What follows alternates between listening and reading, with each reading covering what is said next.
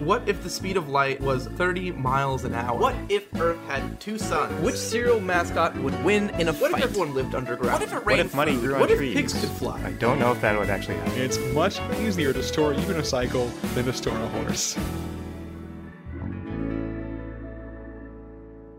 Hello, everybody, and welcome to Absurd Hypotheticals, the show where we overthink dumb questions so you don't have to. I'm your host, Marcus Lehner, and I'm joined here today by Chris Yee and Ben Storms. Say hi, guys. Hey, I'm Chris. Hey, I'm Ben. Guys, we have somehow made it through 164 episodes of this show without ever actually getting down to the animal that a lot of us interact with the most out of all the animals, which is dogs. We talk about so many animals. We have not actually spent time on dogs yet. We've talked about how we're like running out of animals to talk about. Yeah, so we, we've done a couple episodes like this. Our question today is what if you could perfectly train dogs? Now, obviously, you can train dogs already, and dogs can be very well trained. We're not talking about that kind of training. It's not like you're the best dog trainer in the world. You're going to be, but you're going to be like magically kind of good at it. Basically, you can have dogs do whatever you want them to that's within a dog's capabilities. You just train them perfectly. They listen to what you want, and they'll do it for you. The the I guess the the training method doesn't doesn't have to be realistic. They're they're just all perfectly trained pups. We kind of like before we started recording, we used like Aquaman as an example. It's like Aquaman but for dogs. Dogquaman. Dogquaman. Dogquaman. I'm sticking with that. I've committed to it. Barquaman. Aquaman, I think, is better. Anyway, It's not. Anyway. Chris, I think I'm gonna let you jump right in with yours because you're you're answering a pretty classic question for us, huh? Yes. So, like Marcus said, we've already trained dogs to do a lot of things. I wanted to try to do something that's not really like we, that we haven't done before with dogs, but we uh, we have done it on the show before. Actually, in a lightning round, it was our previous lightning round, um, and that was what if dogs played poker? And I wanted to like actually answer this question, even though I was like kind of against it originally. it took a long time to actually answer and put on the lightning round. Yeah, a little a little behind the scenes. I I, I wrote down. I, I knew we had a gap about dogs. I realized it maybe I don't know 80 episodes ago, and, and put it put what if dogs played poker as a kind of a placeholder to do like a dog question at some point, and have caught nothing but crap for it since. Well, you're being vindicated now, so enjoy it. so, just to get a little into the history of like why is dogs playing poker a thing? So, dogs playing poker is based on there are 18 famous paintings by Cassius Marcellus Coolidge. The original one was in 1894. It was like an oil painting, I think. And that that was followed by 16 other oil paintings that were actually a series of cigar advertisements that were commissioned by Brown and Bigelow between the years of 1903 and 1906. Now, not all of these 16 paintings were of dogs playing poker. Some of them were of like dogs reading mail or dogs like testifying in court. But the series is generally called Dogs Playing Poker, just because that's like the, the famous thing. And then after that series, there's one more painting in 1910 of more dogs playing poker. So that's kind of where it came from, and that's why why we talk about it at all. That's why anyone bother with the paintings. yeah. So I want to see can we actually train them to play poker? Like, do they have the capability of playing poker in the first place? If I wanted to train them to do it, because if they if they don't have the capability, then it's pointless in training them to do it. It's an impossible task. And I didn't want to just have them play against like other dogs because then the bar is pretty low for how good they have to be. uh, I wanted them to play with humans. I wanted them to like compete in tournaments and stuff. So the first thing is obviously can they physically hold the cards and like handle the chips and stuff. The chips I don't think are an issue. They can just like nudge it with their paw or like move it with their mouth or something. The cards are more of an issue because you need to have a way to look at your cards but not have anyone else see your cards, which is a little tough with paws and no thumbs. Normally, players like tournament players, they usually like keep their cards on the table and like bend up the upper half of their card to see it. Dogs can't really do that. They're less dexterous. In our lightning round, we kind of s- solved this a little bit, kind of, where we like suggested that the dogs play on a bowl-shaped table where the edges are curved oh up. my god, yeah. and then they can just slide the cards up against the edge of the table, like the the top of the bowl, and they'll be able to see their cards, and no one else will be able to see their, their cards. Since it is only our dog playing and the rest of them are humans, I'm gonna modify this a little bit. We're not using a bowl size table or bowl shaped table. It's normal table, but we're gonna bring like a mini ramp sort of thing that our dog can use to look at their cards. So that solves that problem. Next, I don't think they really need to speak because like you can do most things in poker non-verbally. I think you can actually do everything non-verbally.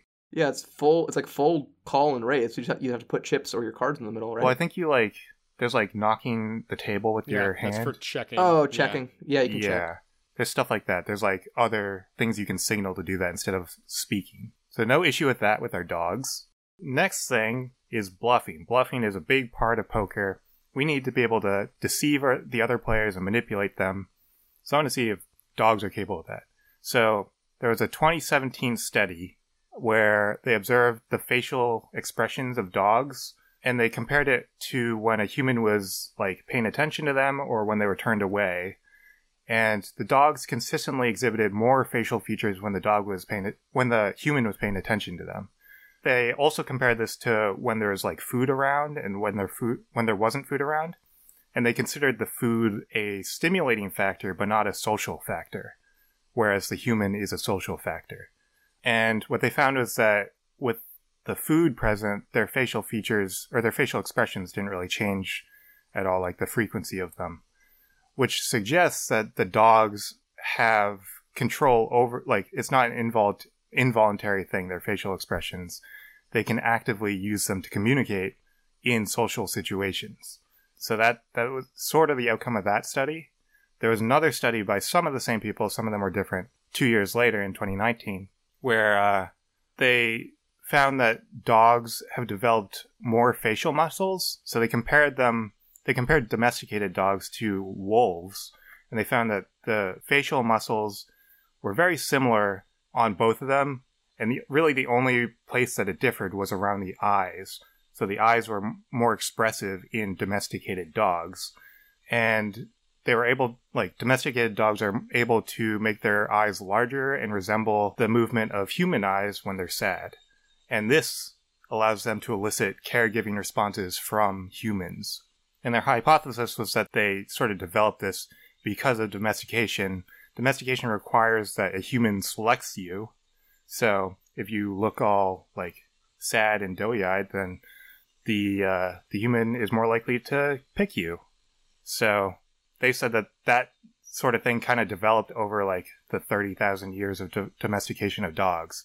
So both of these studies kind of demonstrate that dogs have the ability to actively control their facial features. It's not just involuntary. And they use their facial features to manipulate people. So that's good for poker. Yeah, kind kind of kind of a aggressive way to put it. They use it to communicate with people, not not manipulate. Well, yeah, if they want to get they want food. they want to get chosen, Manipulating yeah, the most want food. scientific use of the term. Yes. They elicit a caregiving response, which is manipulating, kind of. So they can do that. Uh, the next thing I, I wanted to look at was will they be able to read other players, like the other players' facial expressions? That's also important. You need to be able to tell if other people are bluffing. And there was a 2016 study where they showed dogs a bunch of images of human faces and dog faces doing like different expressions, like neutral expressions, pleasant expressions, and threatening expressions. And they observed that the gazing patterns on each image, the gazing pattern is sort of like where they focus their gaze on on the image. It differed depending on the expression of the dog or the human. So they concluded that they were able to identify emotions and like social threats. So in the case of a, a poker game, it might not be as obvious as this study was, but they would be able to pick up on if someone is trying to be deceptive, I guess. Now, in terms of like if the person is lying to them, I want to see if they could like pick up on on the tone. So once again, there's another study, lots of studies, where they found that just like humans, so humans they process, they are able to process intonation and spoken word, like the lexicon of words that you use. You're able to process them separately. So if someone is saying something like "I am happy," but they actually sound angry, we are able to process those separately and identify that they're not actually happy. Dogs have the same capability, so if someone says something in, during the poker game, they'll be able to identify that they're lying. And then one final factor that's pretty important in poker is they need to be able to know if they have a good hand, because obviously that's important. Yes, as a wise man once said, they have to know when to hold them and know when to fold them. Yeah. So I looked into if dogs can actually count, and there was a 2013 study. This is the final study, I promise. this is the last study on dogs. After this, we were comp- we had no more new no more need to learn anything else about dogs. We knew it all. But the study in the study they there's a there are like two bowls and they were they filled the bowls with food, but they did it like one piece of food at a time in each one. Um, and they did different amounts in both of the bowls in front of the dog. So the dog is watching them put the food in the bowls one at a time, theoretically, so that the dog could count how much was in each bowl and then choose the one that has more food. But there was no consistency in the the bowl that the dog chose. There was consistency when there was no food in one and food in the other. Then the dog always chose the one with food. But if there was more food in one than in the other, but there's food in both, then they kind of just chose whatever. So it's not looking good for our dogs. That they kind of concluded from that that dogs cannot count, which would be bad for our poker playing. But then in the same study, they started like started to change things around. They there are a lot of different controls that they're experimenting with, and eventually they got to a new version of the experiment where they had two bowls again. Um, on top of the bowls, they had boxes with a number of shapes on them. So, uh, like on one box, you might have two shapes on them. The other, you might have five, and the one that has five has the food. The one with two does not. And for this experiment, they got much more consistent results. The dog pretty consistently chose the one with more shapes. And what they concluded was that dogs are bad at what they call sequential processing, which is like one at a time. So you see one, and you see another, and you count those two separately. And then you like put together that there's two. They're bad at that. What they're good at is simultaneously processing, which is you see everything at once and you can tell that that's more than the other one. So that is lucky for us because playing cards have shapes on them, um, at least the ones from two to two to ten. So they can they they'll be good with the two to ten cards. They'll probably not recognize the higher value cards, which might be an issue. They, they, could, they could maybe recognize the faces. They could be like, oh, that's what the that's what the Jack dude looks like. Yeah, maybe. I mean, you could maybe have them memorize it. They wouldn't recognize that it's like a higher. I guess you could teach them that it's a higher value, maybe. So I mean, yeah, maybe that's that's how you do it. And I guess you'd have to teach them that ace because ace looks like one to them, but ace is actually very good. So I don't know. You gotta teach that to humans too. yeah. But uh, yeah, other than that, they can deal with the cards. Like they can handle the cards. They can bluff. They can read their players, uh, and they can tell that they have a good hand. So I think that they can actually play poker if we can uh, train them to do that. I have one potential gap. Yes. What is that? Can a dog control its tail wagging if it gets a good hand? is it gonna be a good question. That is a good question. Is it gonna be given away? I mean, their tail's under the table, so. do, do we know if dogs also heat up when they get nervous? Because then they would have to start panting. Hmm. Mm, Good question as well. pretty big tell. I don't know. It goes. It might go both ways though. Like, cause, cause you know, dogs can smell you sweat. So. yeah, I did not look those up, but future episode. I do like I do like I do like the idea of just like this stone faced dog, just like he's got he's got a, he's got a little hat covering half of his eyes, like real real dressed up for the poker night. Gets a good hand, like goes all in, and then just like you just hear thudding under Yeah, the chair, just gonna say, it's just thudding against the chair, like just like thump, thump, thump, thump, thump. Yeah, you just got to make sure nothing's around their tail to hit. Mhm. Then they won't know because they can't see the tail; it's under the table. So, anyway, Ben, what did you do? So I looked into dogs playing sports. Specifically, I looked into the Air Bud movie franchise. So if you're not familiar with the Air Bud franchise, Air Bud was a 1997 family comedy about a basketball playing dog. The dog, Buddy, was originally owned by an alcoholic clown who loses him when the kennel falls out of his car. as What? I don't remember pound. that. Yeah, man, there is. So apparently, the start of this movie is this alcoholic clown like uses the dog because it can catch balls in its mouth, and like the dog gets him in trouble at a birthday party he was doing and he gets fired. So he gets angry and is driving buddy to the pound to like you know give him up for adoption at the pound. When the kennel falls out of his car gets hit by the car being driven by the family of the main character who then like makes eye contact with the dog as it runs away because the cage is now open and then they move because his dad had just died so the beginning's really a downer honestly Jesus. I do not remember that at all. Yeah, but then basically the dog finds him and they become friends, and the dog can play basketball. And the kid is like on his middle school basketball team, which then start use starts using the dog as as their mascot, and then for like the halftime show, and then the dog doesn't actually play basketball with him until the state championship, where they have injury trouble and get, get down to just four players left, which is where we then get to the infamous line, "Ain't no rule saying a dog can't play basketball."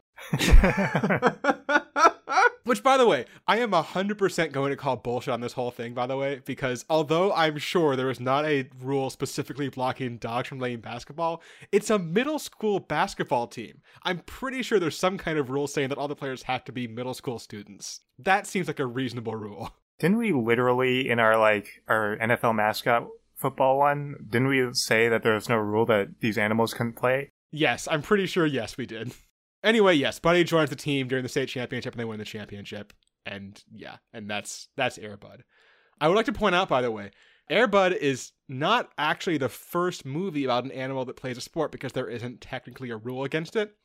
There is a 1976 movie called Gus, which is about a Yugoslavian mule who becomes a place kicker for a football team because he can kick a field goal from anywhere on the field. I am not making this up. This is an actual movie. Was it any was it popular? I, I don't think so. I had never heard of it before. I will say the poster is wonderful. I'm I'm hoping Chris can put this in the YouTube version. Um, you can Google it if you're listening to the podcast. I just put it in our chat here as well. This is the poster for the movie, uh, which is this cartoony mule being carried on the shoulders of these cartoony people. I don't know. It's it's something. What an ass. There, there we go. There's the joke.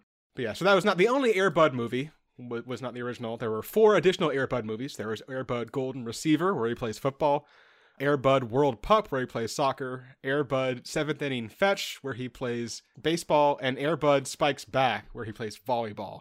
Volleyball seems a real tough sport for a dog. It, it does. It does. We're gonna get to that. Don't worry. I think I only saw the basketball one and the soccer one. I definitely only saw the basketball one. I, I feel like I, I, I like at Blockbuster I, I saw on the shelves the other ones at some point and never watched them wisely because apparently they were all bad, including the first one. Let's be honest here. Well, I liked them as a kid.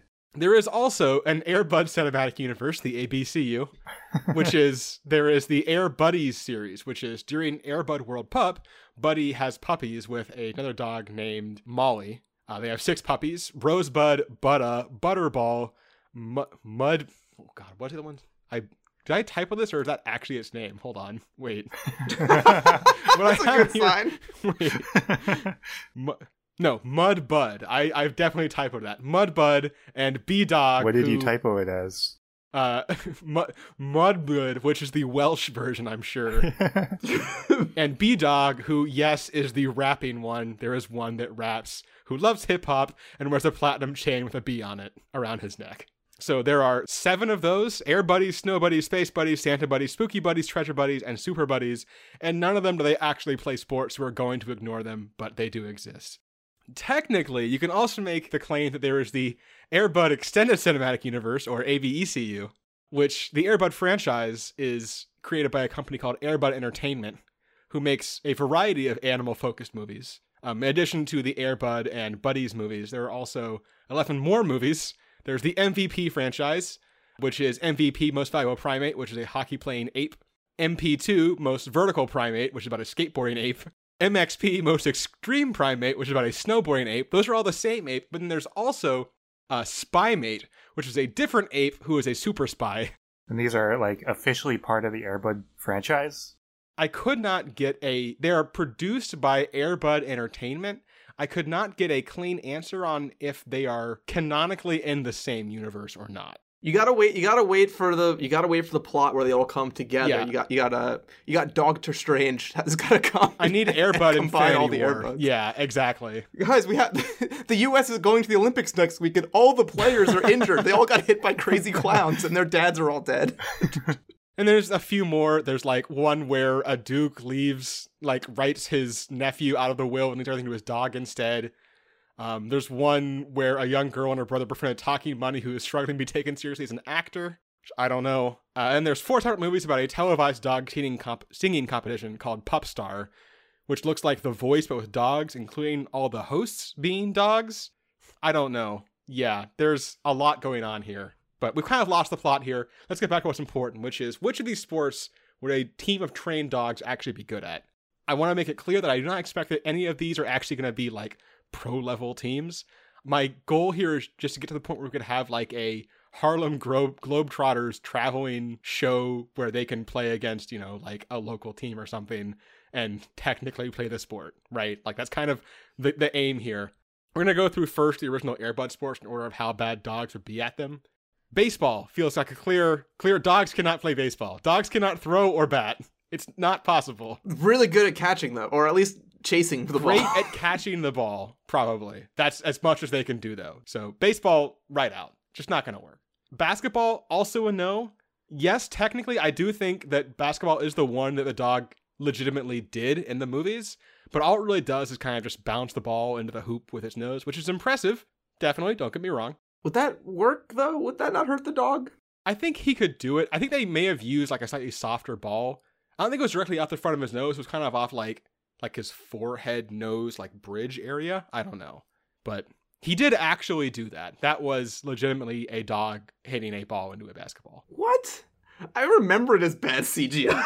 There's definitely parts of it that are are somewhat faked, but I mean, CGI wasn't that good back then. I think you'd like be able to tell the 97 CGI 97 was two years before the Matrix. That's not, you know, it wasn't like a CG dog. for a full dog.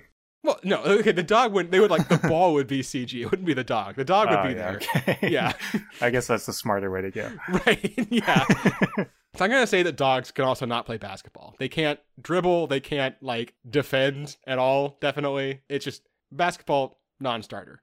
Volleyball we can get close. I think that dogs could definitely set a ba- a, a basketball or not a basketball, a volleyball. But unfortunately, a dog could not spike a volleyball. Volleyball nets are seven feet eleven and five eighths inches tall, and according to Guinness World Records, the highest recorded dog jump was six feet three and a half inches. So I think that technically dogs could quote unquote play volleyball, but they would be very, very bad at it because they kind of just set the ball back over. I also don't think they could serve. I will say if you could have like one human who serves and then runs up, runs up to be able to, able to spike, that might work surprisingly well. Because I do think dogs could set the ball pretty well. That I can buy. what if what if the one person has all the dogs? It wouldn't be necessary, but have all the dogs on a leash. I was thinking that and it would be hilarious. Yes. Big dog walker, and then just the leashes get gradually tangled as the points yeah, go on. It would be wonderful. To the point where I think we could actually kind of say the dogs could play the sport on their own. Actually, football. They still cannot throw the ball, which is not ideal, but it is possible to run an offense that doesn't throw the ball. Uh, it's pretty common in high school because high school players suck. And in college, actually, the the armed forces academy teams, so Army, Navy, and Air Force, they are like famously barely throw the ball. In the 21 22 college football season, all three of those teams averaged nine or fewer passes per game, and they just would run the ball like 50 times. That's just what they do. So technically, you could have a dog based offense that is just all running the ball. In terms of like blocking and whatnot, uh, the largest dog breed, as far as I can tell, is the English Mastiff, which can weigh about 230 pounds. So I do think you could legitimately have like a dog offensive line slash defensive line that would work reasonably well. yeah, I feel like 230 pounds of dog is a lot. It's a lot of dog, 230 yeah. pounds of human. Exactly. Yeah. You know, so very, very heavily run based offense. Pass defense, very hard because, as previously mentioned, dogs jumping about six feet. So that part's going to be pretty rough. But you could technically have a a dog football team that I would be okay saying that they can play football. That one is fair. Um, I do think that the sport of the, these are the dogs who play the best would probably be soccer, because the most important rule of soccer is that you can't use your hands and dogs don't have hands. so they're really just ahead of the game there. Can they use their mouth? But um, Is there any rule against using your mouth? Probably not. Ain't no rule that says you can't use your mouth. um, it's right here next. to... It, it's written right here next to. There ain't no rule about dogs not playing soccer. Yeah. That's actually in here. it's, weirdly, it's actually in here. Don't know why. None of the other sports say it, but soccer, it's It's usually hard to yeah. prove a negative, but there it is. It's right there. Goalie would be a little bit tough because similar problem. The crossbar is eight feet off the ground, so there would be a like two ish foot gap where the ball could slip through without being touchable by a dog. But I mean, we're not gonna be able to do everything, guys. Like that's gonna be as good as we can get, I think, in terms of the Airbud sports. It's is a soccer playing dog team. In terms of non Airbud sports that that weren't covered, I'd say that anything like track or something is clearly a cop out. I'm not gonna I'm not gonna try to BS you with that. That's not no, that's not good. I considered ultimate frisbee. Clearly, dogs are good at catching frisbees. That is a you know known thing with dogs. But sadly, dogs cannot throw frisbees. I did find two YouTube videos that attested that a dog could throw a frisbee. Uh, one of them was not a frisbee. It was one of those like foam ring things where it's like just like you know maybe a two inch like strip of foam that's like a circle and then hollow in the middle. Oh yeah, or, or like the like the ones that like fold up real small. Yeah, you get exactly. like gift, gift bags or whatever. it was kind of like tossing that up in the air, but that's not that's not throwing a frisbee. Uh, and the other one was clearly a video of a dog that was catching a frisbee that had been reversed. So dogs cannot throw frisbees. Dogs cannot play ultimate frisbee. I was hoping that would be an answer, but no. I love the idea of like like, like a midair catch being reversed. I'm like, yeah, yeah, No, this dog throws this frisbee. It seriously was. backflip. It was like the dog jumping straight up in the air, and then the, and then just like the frisbee like flying out of its mouth. And it's like no. I'm pretty sure it was a joke because the, it ended with a man catching the frisbee in his mouth. So I don't think it was trying to be serious, but it was called dog throwing frisbee. Please share. Wait, how'd that man throw it with his mouth then? Very If It was reversed. That's actually pretty impressive catching a frisbee in your mouth as a person. Yeah, I imagine there were a, a very a very good like like you know blooper reel on that one that sadly was not shared. What is would there be? I mean, how many chances do you get at that before you have incredible dentist bills? Uh, yeah, yeah, I'm not sure. Regardless, the one sport that I could legitimately uh, see a team of dogs being able to perform pretty well at, and I'm bringing it back, it's curling. it is curling. All you gotta do in curling is slide a thing. You can hold the um the handle of the stone in the dog's mouth, and you know do a little little twist on it to get it to curl, and then you just gotta hold the brooms in your mouth and, and sweep. Dogs can do that. Dogs can run on ice very easily. It works. Dogs get hundred percent curl. So if you have to stick to airbud sports, your dog to play soccer. If you don't, I think you could have a curling dog team. Or diving. Okay, I that falls under the same category as like like track or something. Like if it's something where it's just having a body is the only qualification, yes, a dog can do that. Dogs have bodies. Anyway, point being, Marcus, what did you do? So I, I missed the memo of just of just proving dog movies or pop culture dog references real. So what what I like to do with these is kind of just go into researching cool things that the animals can do, and then finding one that I'm like, what, and kind of going from there. So so the obvious one for dogs is their sense of smell. They're very good at smelling. Uh, and I was like, well, let me let me look what else I can find. And then I couldn't find like anything else, which is kind of surprising. There's so many breeds of dogs, but all I could find for like impressive dog feats and cool dog facts was like either them smelling things well or like them learning to do something impressive. And so the latter half doesn't really apply, and the first half is smelling. And then I was looking at the things that dogs can smell, and it is wild, like dumb wild. Like so, like obviously they use dogs for they have drug sniffing dogs. Like dogs can smell drugs from a good distance pretty accurately. You know that's in uh, pretty common use. Dogs can also smell bed bugs. They've trained dogs to do that. Dogs can also smell early stage early stage lung and breast cancer. They can smell ovulation and pregnancy. They can smell diabetes and can actually smell changes in someone with diabetes glucose levels based on their breath. They've trained dogs to sniff out human remains, and the dogs like are digging up stuff for like archaeologists, like three thousand year old human remains. Farmers they'll use dogs to sniff out which cows are fertile. And there's even a dog that is trained to smell out whale poops for a uh, a group of whale researchers, and they can smell it from up to 1.6 miles away. They can find whale poop uh, just from the boat. It's the poop. Oh, so I can smell it through the water? Yeah, I'm not sure if I, I, I didn't see uh, if if the whale poop like floats or if it sinks. I would assume that it floats, right? Why would you assume that? I don't know. I actually honestly don't know, but I assume that it floats. Does whale poop float? Okay, uh, it does me. float, cool. Okay. I assumed correctly. but it wasn't known. Like it was a known issue for the for the whale conservationists because they were like, well, we usually find whales by looking for the poop, but it's kind of hard to find. Um, but the dog can do it for them, and pretty amazing and relevant to today. So the do- dogs actually have the ability to to specifically sniff out coronavirus, which is pretty amazing. Can they sniff out like is it like literally just coronavirus? Can they, I guess you said like cancers and things, but like are there other viruses they have been trained to sniff out or yeah, like will you get a false positive if they have other things? So they're act. They're, so they've done studies. So it's it was kind of tough to tell. So they've done studies where dogs can like the dogs can detect it and smell it out. Of course, it's not 100 percent perfect, but I believe it's specific to coronavirus. I'm not sure if like flu, adjacent flu viruses are included, but I believe it's specific to the coronavirus, like in an impressive way. Like That's really interesting.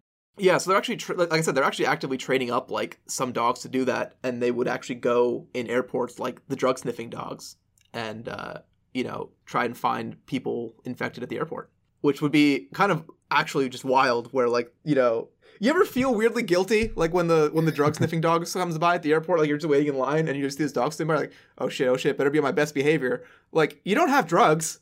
I still I still love the idea that like a dog comes up to you and like looks at you and like looks back at a man and the man's like, "Excuse me, sir. This dog says you're sick." Yeah, like like I, d- I know I don't have drugs and I still feel slightly uncomfortable. I don't know forever for sure if I don't have coronavirus, so that's gonna be like very stressful that walk down that line, but would be great. So the dogs can do dogs can do all these amazing things, but the only thing is that it's tricky to train dogs to do them. Dogs are pretty smart, and of course they can be trained, but generally it's really only effective to train them on like one or two main scents. But if we can perfectly train the dogs, it opens up the option to really have a dog be sensing all sorts of things. So if a dog can be trained on all these scents very easily, it makes them really handy. And my first instinct was just like to train like super dog nurses that would just like go around and smell out all these different diseases and do these things. But then I started thinking bigger because I think we could use dogs to help just end the pandemic. That's what we're going to do with these dogs. And we're going to do this via via dog surveys is what I'm going to call them. The idea is we have 76.8 million dogs in the US. Let's say a dog, if it's walking kind of in a straight line, can sniff out the important things within an area of 50 feet within itself. Given that this dog can smell whale poop for miles, 50 feet seems like a pretty reasonable range for like a slow, like a slow search like this. The United States as a whole is effectively, or if, if you round it out to a rectangle, is about 1,200 miles top to bottom. So to create a line 50 feet apart from the top of the US to the bottom, it would take 126,720 dogs. There's 76.8 million dogs in the US. If we get all of them, if we have a, if we have a national dog day where all the dogs come in, I guess I haven't I haven't talked about that just to be training 76.8 million dogs even by magic, but if we have 126,000 dogs per line, we can get 606 lines spanning across the country, which means each dog on dog day would need to cover an area 50 feet in width and 4.15 miles long. That's pretty reasonable. International Dog Day, by the way, is August 26th. That's when it Perfect would be. no, that'd, be ter- that'd be a bad. That'd be a bad day to do. It's gonna be really, really hot. like we got. If I'm gonna expect a dog, like these, some of these dogs are gonna be like in New Mexico somewhere. let's let's do it in the like in the early spring or something. So what you can do is you just have these dogs that go and they're trained enough to be able to pick up on whatever whatever the major stuff is. Like so let's start with the coronavirus. Like the dog goes and it sniffs the people it comes across, and if you got coronavirus, it like will know to either like you know there'll be there'll be a signal or like a little card or something it can give you. I guess like it just hands you like a little pa- like it's just got a little chest packet of pamphlets and just kind of grabs one out and like hands it to you. It's like hey, I smell you have coronavirus. What's next?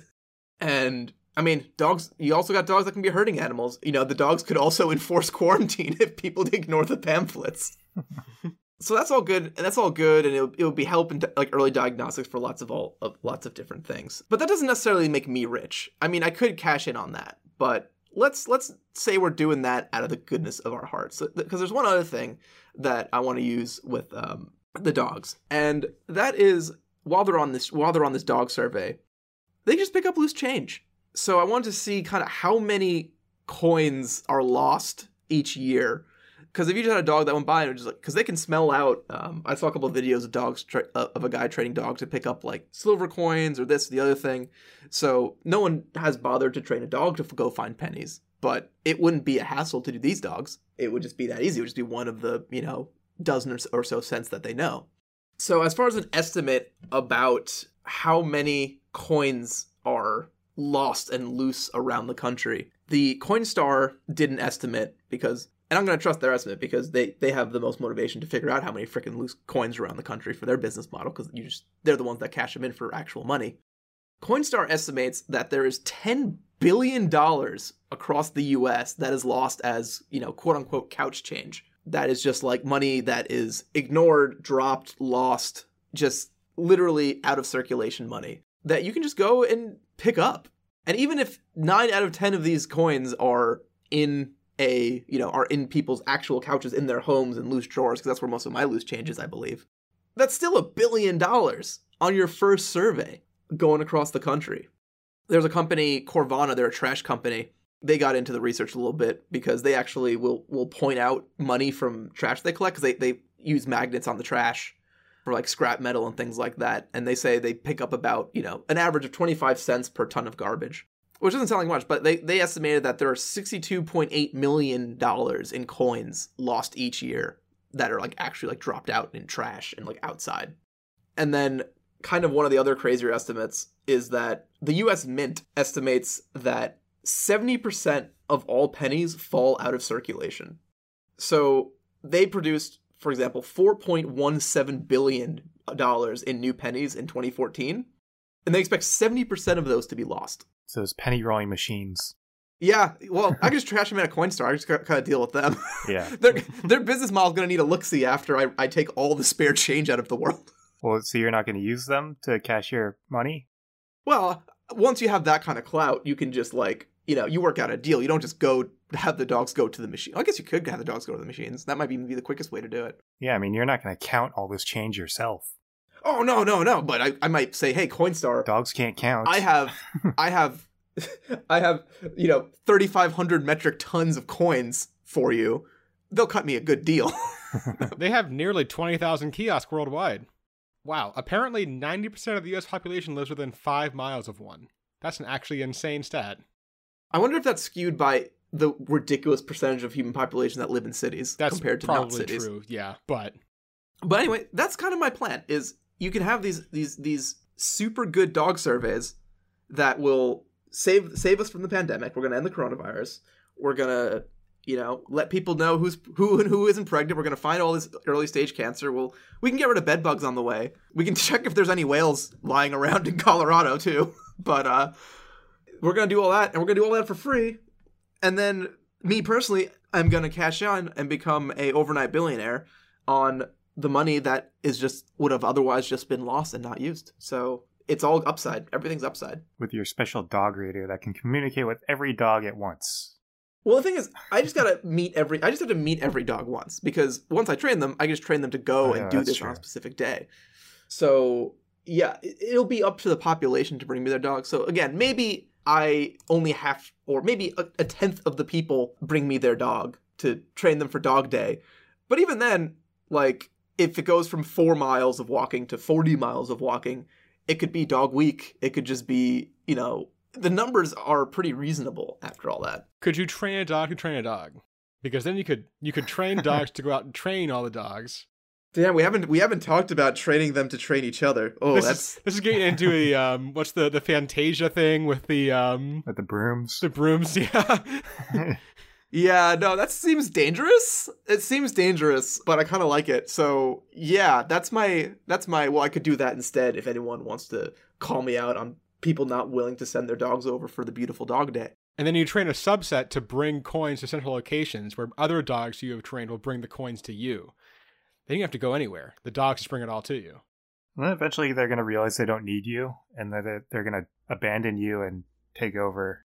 Well, that's why you, that's why you have the kill code where you train the dogs that if if this this contract gets ripped, if you see this contract get ripped up, I blow my special dog whistle, and then uh, the dogs are trained to to overthrow the government. So yeah, you gotta you gotta you gotta put in your uh, your own safety nets there. so I guess yeah, not not I. That's the the dark side of me training every single dog is I yeah, I'm gonna save diseases, fix coronavirus, get rich without anyone giving me a dime that they didn't already not have, and also looming threat of world takeover. Yay! on Dog Day on August 26th. Get ready for it.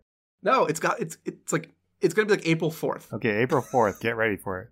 April fourth. Get ready. Four four. All right. With that, we got we got to move on before this gets any darker. Um, we'll hop over into our would you rather question. Chris, are you ready for a would you rather? I am ready. Would you rather always type or always write by hand? Um, my instinct, without really thinking about it, is always type because that's way easier, and I I feel like I type way more often than I handwrite in general. I do handwrite things for my job a lot, though. I think you're also you might get in trouble with like legal documents. But you can electronically sign things. There's gonna be a lot of awkward times where someone asks you to like sign something or write something, or you're playing a game, or like showing a kid how to write or something, and they're like, "Hey, can you write this for me?" Or, "Hey, just write your name here," and you're like, "Uh, actually, can you uh email that to me?"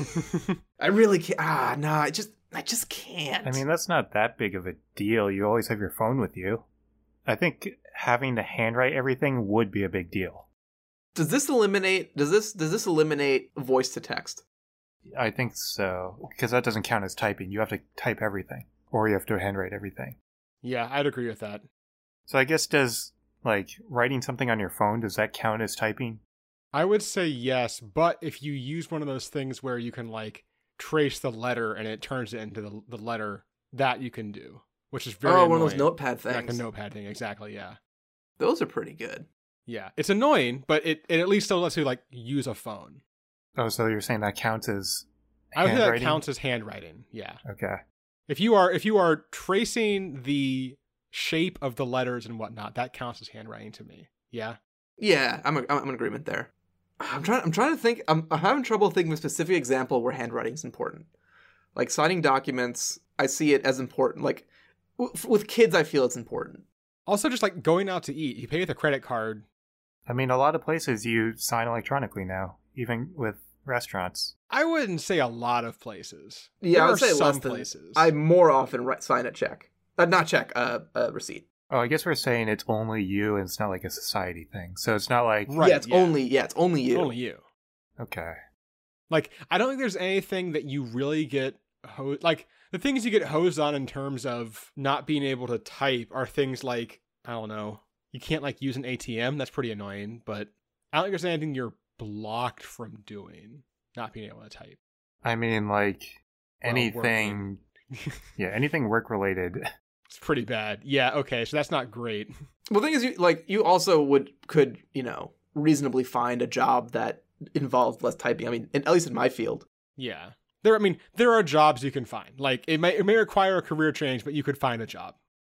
God, I really hate handwriting stuff, but See, I don't know. For me, for me, it's like the social pre like the I, I really dislike the social pressures not being able to handwrite, where it's like not easily explained, even if people bel like even if you could e- explain your circumstance, it's like really inconvenient sometimes. Mhm. And I can't think of all the reasons, all the times it would be, but I can like think of ones where like I really would rather not lose that ability, and I wouldn't mind handwriting. Like I think if you handwrite more often, you get better and faster at it Mhm.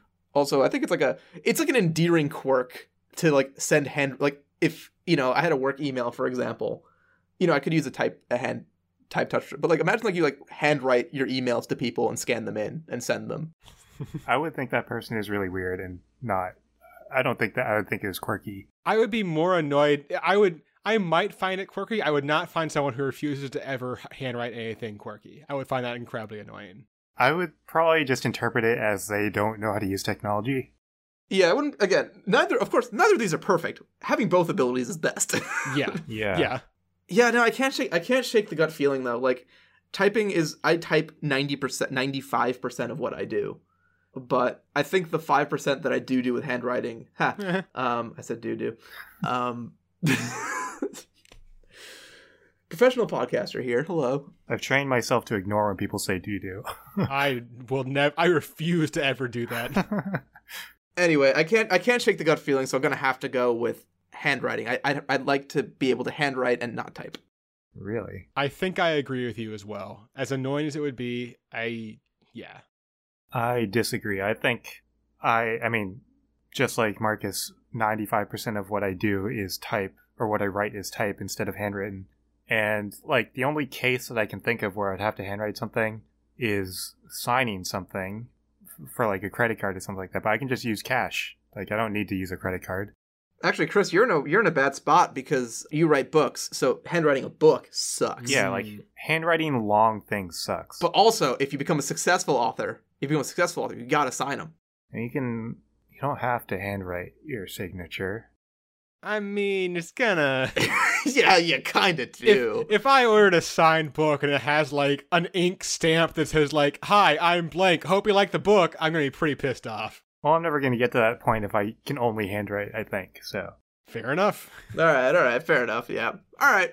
With that, we go on to the bit of the episode where I asked you guys for stuff. You, the listener, the one listening to this podcast right now, perk up, ears up, listen. This is the important bit. Important stuff. Send us questions. We need more questions. We finally did a dog question. That's it. We're out of animals now. We need we need more stuff. so think of your cool hypothetical question that you happen to think of while you're listening to this episode that's semi-related but not quite. Put it in an email. Put it in the YouTube comments is the easiest way if you're listening on YouTube. Or throw us an email, absurdhypotheticals at gmail.com. Very easy to remember. And just just send it just send your question as is, you know, absurd hypotheticals question. Here you go. Um, we'd love to get more of those, and very happy to incorporate listener questions on the show. And you'll be immortalized forever in this digital format of audio only that doesn't involve typing or handwriting. Also, important thing to do again, ears up. I don't know why I'm saying this a lot, but Ears ears up. up. Listen, you're a dog. Ears up. this is how you, this is how this is how you take your spare change and turn it into our spare change, um, as I've trained you to, so expertly to do. Go to www.patreon.com slash absurd hypotheticals and become a patron for just $1 a month. You become one of our absurd hypothetical pals and get access to all our bonus content specifically for our patrons that we release each month. Cool stuff there. And if you're enjoying the show, of course, leave us a review, whatever platform you're listening on. If you're listening to on one of the podcast players, you can just, there's review buttons right over there. I don't think YouTube has reviews. It's just got it's just got likes and subscribes. So you know the, the things that all the other YouTubers tell you to do. Pretend like I said those things. Like, subscribe, and a bell. yeah, smash that bell Ring- is no, what I no, hear a That's lot. That's what they do in Philadelphia. Ring the bell. Well, whatever you want to do with your bell, that's up to you. As long as you do it and it makes our numbers go up. so thank you, listener, for doing those three things in that order. Now you are qualified and welcome to listen to our question that we'll be answering next week. And that question is What if Greek mythology was real?